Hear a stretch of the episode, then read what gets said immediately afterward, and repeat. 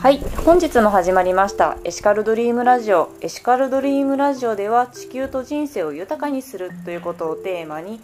さまざまな方のマイエシカルをお聞きしていっております。本日のゲストは伊勢の苔玉屋さん代表取締役の谷口智子さんにお越しいただいてもらってます。どうぞよろしくお願いいたします。よろしくお願いいたします。はい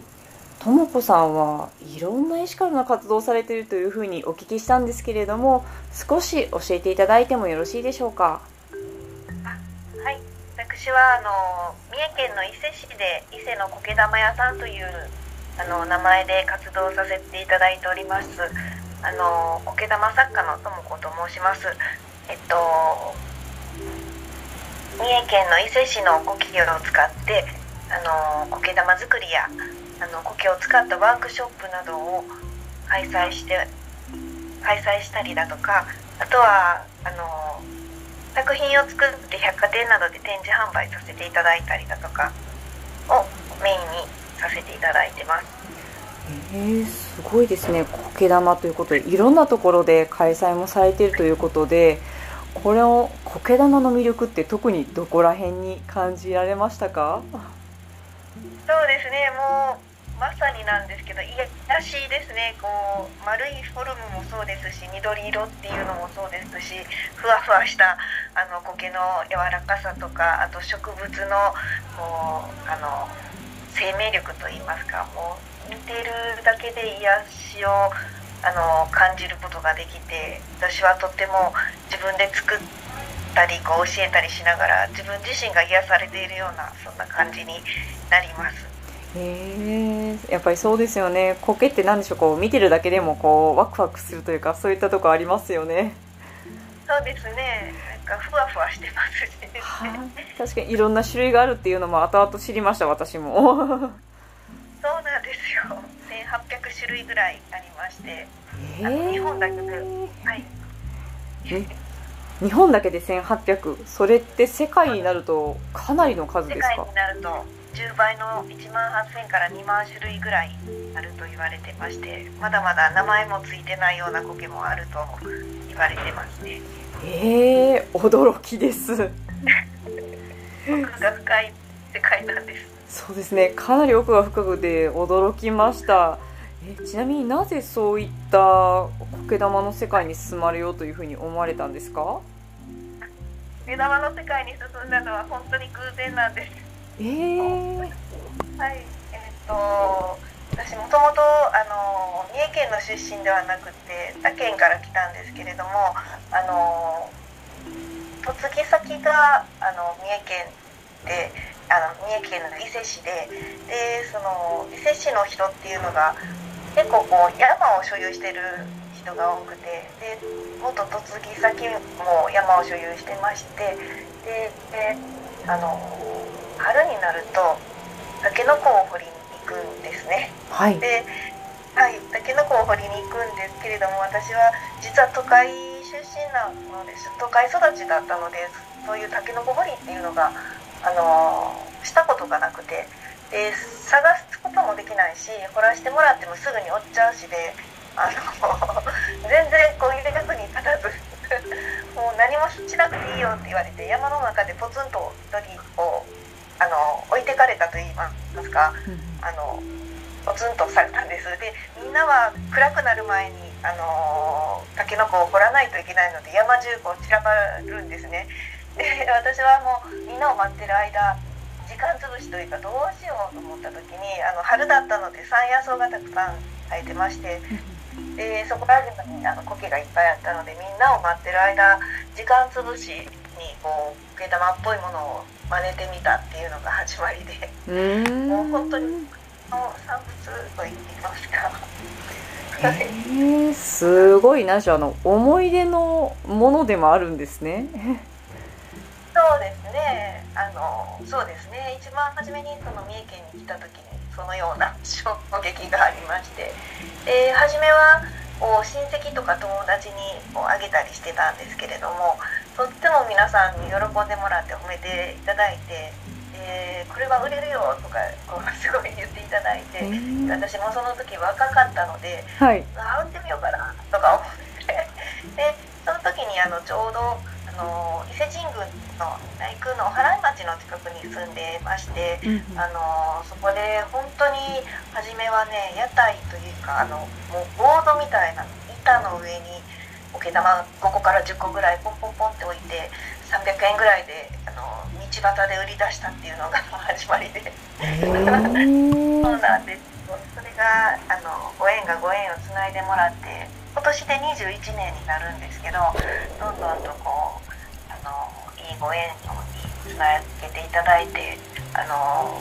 いろんなところで出店させてもらったりとかあの、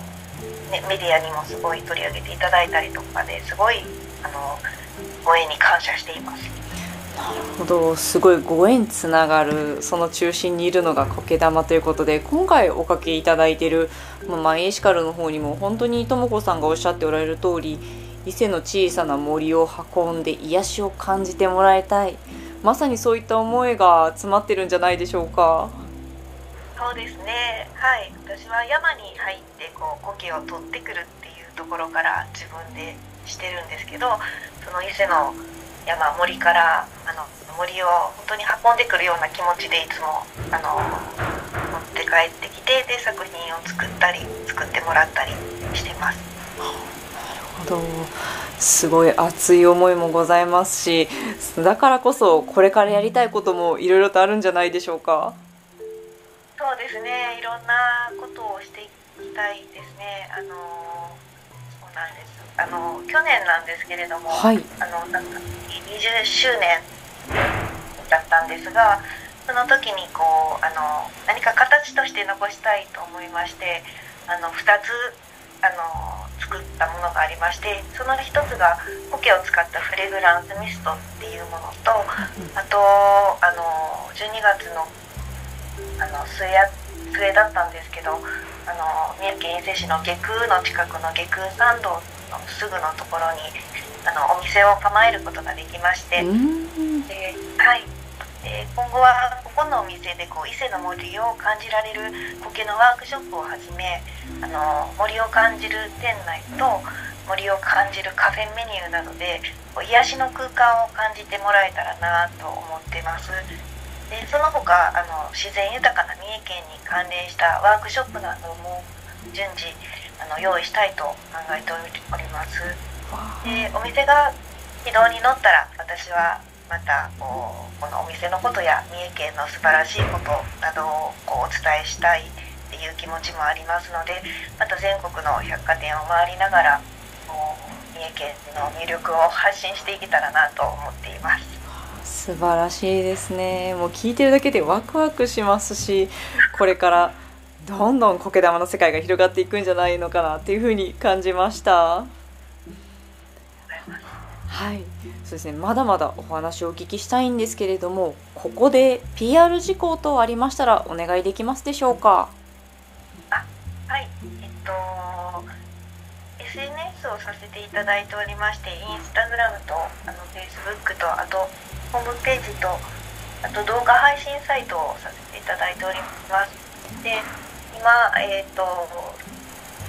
期間限定なんですが、クラウドファンディングに挑戦しておりまして、あのこの店の店内がこう普段私が山に入っている山を再現しているといいますかちょっとそれを感じていただける店内になってるんですがまだまだ途中段階でしてまだまだこう森化を進めたいなと考えておりまして、えークラウドファンディングが成功するとあのお庭があるんですが中庭があるんですけれどもそこにあの滝の流れる池を作りたくてあの挑戦中ですのでまたよかったらよろしくお願いいたします。もう素晴らしいいろんな取り組みがございますし、えっと、インスタグラムの方は伊勢の苔玉屋さんともこということでともこはローマ字で、はい、あの入力していただければ大丈夫です。ちなみに、はい、YouTube の方もですねぜひぜひあの動画配信サイトの方もですねご覧いただくとかなりご自身の中でも、はい、あの自分の中で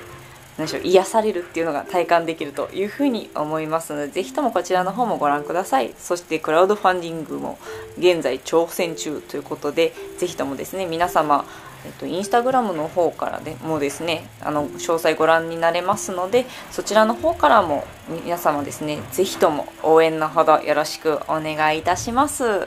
はいということで一番最後になるんですけれども私が伊勢の苔玉屋さんのマイエシカルはというふうに言いますのでお書きいただいているマイエシカルを読み上げていただいてもよろしいでしょうか？